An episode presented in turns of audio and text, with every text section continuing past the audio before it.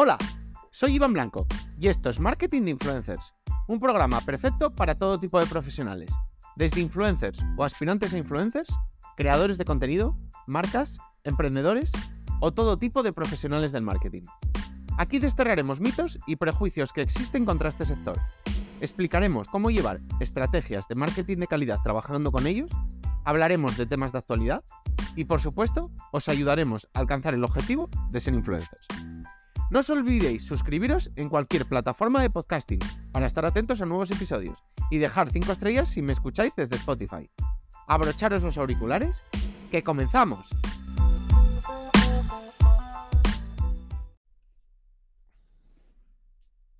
El hate está presente en todas las redes sociales. Y pues a veces podemos estar a salvo de él, pues por porque todavía estamos ante una comunidad muy pequeña, porque bueno, nuestro tema es muy poco controversial, entonces bueno, pues tratar temas poco controversiales normalmente ayuda, digamos, a, esquivar el, el hate durante más tiempo, porque es una comunidad muy pequeña, porque la mayoría de la gente que nos sigue, pues bueno, es cercana a nosotros, incluso bueno, porque hay personas más controvertidas que otras. Pero tenemos que asumir que, que tarde o temprano, y sobre todo si nuestro crecimiento es, es bueno, pues el hate va, va a acabar llegando. Sobre todo porque al final cuando llegas a gente nueva que no te conoce, por ejemplo en TikTok, cuando viralizas un contenido, en Reels, pues bueno, aparecen determinadas personas que además de no, de no conocerte, pues digamos que no tienen mucha, mucha intención de hacerlo y les gusta prejuzgar, les gusta, bueno, les gusta viendo que el contenido también es verdad que cuando el contenido viraliza es cuando la gente más le apetece hacer hate un poco también, bueno, podemos decir por, por envidias, por...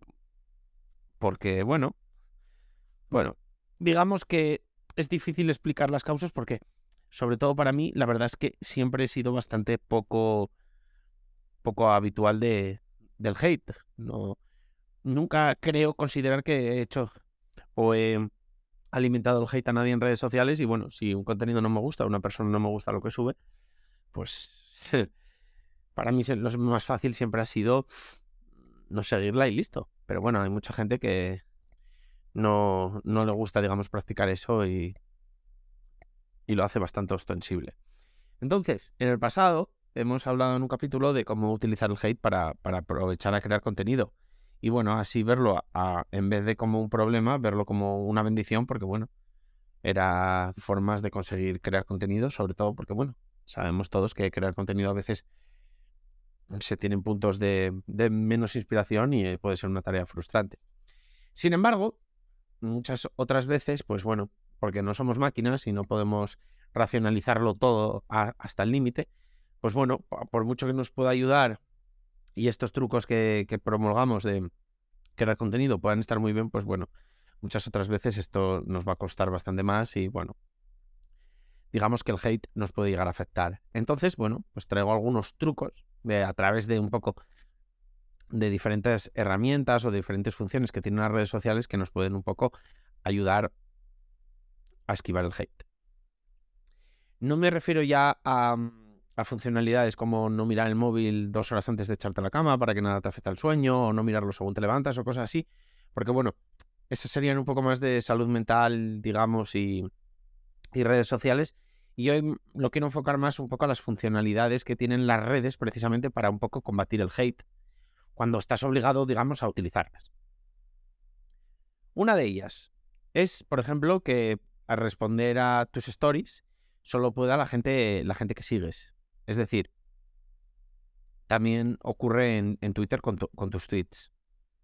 O incluso puedes ocultar tus stories a personas específicas o personas, personas que, por ejemplo, no te siguen. Esto, bueno, pues te puede ayudar pues, a, mm, a recibir menos hate, a recibir menos comentarios inapropiados, etcétera, etcétera. Porque, por desgracia, la gente no va a poder, no va a poder comentarte si no, te, si no la sigues tú o, bueno,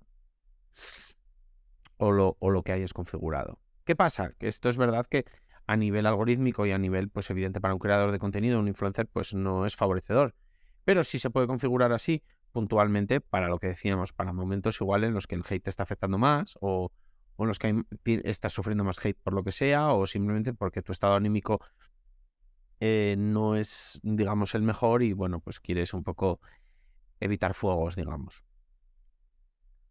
Otra forma, todas estas son un poco para eso. Yo creo que más para momentos puntuales que para el día a día, porque si ya las tienes que usar en el día a día, pues digamos que a no ser que ya seas una persona muy grande que no necesita de crecer en redes sociales, porque ya ha crecido muchísimo y digamos ha tocado techo, pueden debilitarte bastante en el crecimiento y bueno, en, poder vivir o poder sacar, digamos, algo provechoso de, bueno, de dedicarle tiempo a las redes sociales.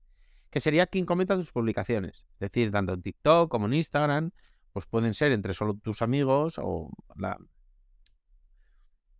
Nadie literalmente.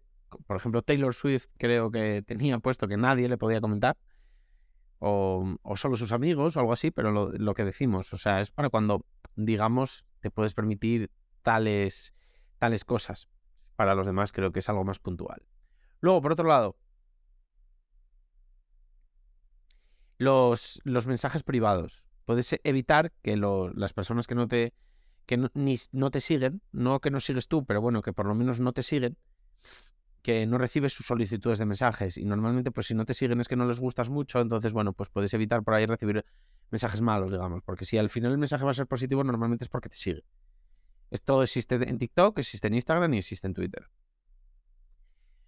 Por otro lado, que solo te puedan mencionar personas que sigues. Esto sobre todo puede servir para si están intentando subir contenido mencionándote y bueno, haciendo uso del hate, pues bueno, puede servir un poco para que pues no, no sea, no se te, no puedan redirigir a tu perfil y mandarte hordas de gente, bueno, pues digamos intentando cancelarte, polemizar, eh, insultarte, crear hate, lo que sea.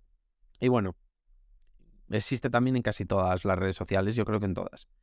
Luego, por otro lado, restringir a usuarios, que esto me parece muy útil. Y esta sí que la veo más para, para, para todo el mundo y bueno, para usar bastante a menudo. Ya que además esto no es como bloquear a un usuario, que él se da cuenta porque le dejas de aparecer, sino que eh, cuando restringes ellos no notan nada, pero nadie les lee lo que dicen y tú tampoco les lees y se quedan como solos, digamos que quedan hablando solos y al final pues cuando quedas hablando solo acabas cansándote, digamos. Y ya por último, si esto ya no fuera suficiente, aunque debería ser suficiente la mayoría de las veces, pero literalmente no quieres que vea tampoco tu contenido, pues se puede bloquear a personas y por supuesto esto existe en todas las redes sociales. Luego, por otro lado, también existe que los seguidores recientes no puedan comentarte ni interactuar, ni tampoco las cuentas que no te siguen. Es decir, esto es muy útil para días de acoso intenso o cosas así, que bueno, pues puedes evitar un poco que las personas recientes que solo vienen a eso, pues no, no puedan hacerlo, digamos. Y además permite configurar el tiempo que dura. Igual dices, en los próximos 15 días que esto no ocurra. Sobre todo vienen bien para momentos puntuales. Por otro lado, puedes ocultar palabras y, y frases clave de comentarios y mensajes. Entonces, pues si la gente te insulta con un insulto característico o te dice algo que te afecta, yo qué sé, sobre tu peso, sobre, no lo sé, sobre tu nariz, lo que sea, pues puedes eh, ocultar que, por ejemplo, cualquier comentario o cualquier mensaje que recibas que incluya la palabra nariz, ni te aparezca ni salga a ningún sitio. Y bueno, pues si tienes, por ejemplo, un complejo con tu nariz, pues, pues, te puede ayudar con ello. Es un ejemplo muy sencillo, pero bueno, es un poco para, para que me entendáis cómo usarlo. También en Instagram eh, hay una función, pero claro, esto dependemos más de la otra persona y la otra persona, pues muchas veces no podemos pedir peras al olmo, digamos que cuando detecta que el comentario tiene odio o es, digamos, fuerte o controvertido, te pide que medites, que medites la acción antes de realizarla. Es decir,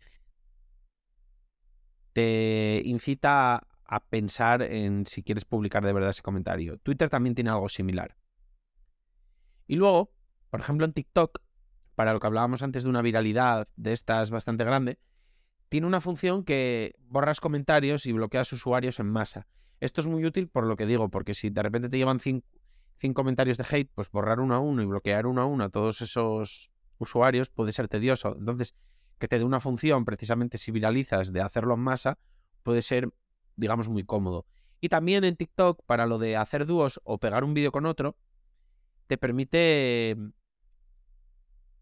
te permite elegir quién puede y quién no puede hacerlo. Y esto, por ejemplo, si se quieren burlar de ti o cosas así, pues puede ser muy útil. Y por ejemplo, para los menores de 16 años, esta función, digamos que viene automática. Y bueno, pues estas son un poco las algunas funciones, seguramente hay más.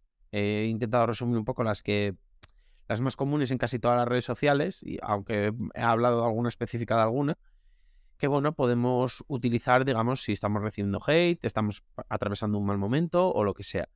Si sabéis más trucos de funcionalidades, no en plan trucos lo que decía, de mirar menos el móvil, de no mirarlo al levantarse, no mirarlo por la noche, sino más de las funcionalidades de cada red social, pues encantaría que me lo enviaseis por mail y lo comentamos. O bueno, si necesitáis cualquier otra cosa, ya sabéis, hola arroba marketinginfluencers.com. Y bueno, pues nos vemos en el próximo episodio. Adiós.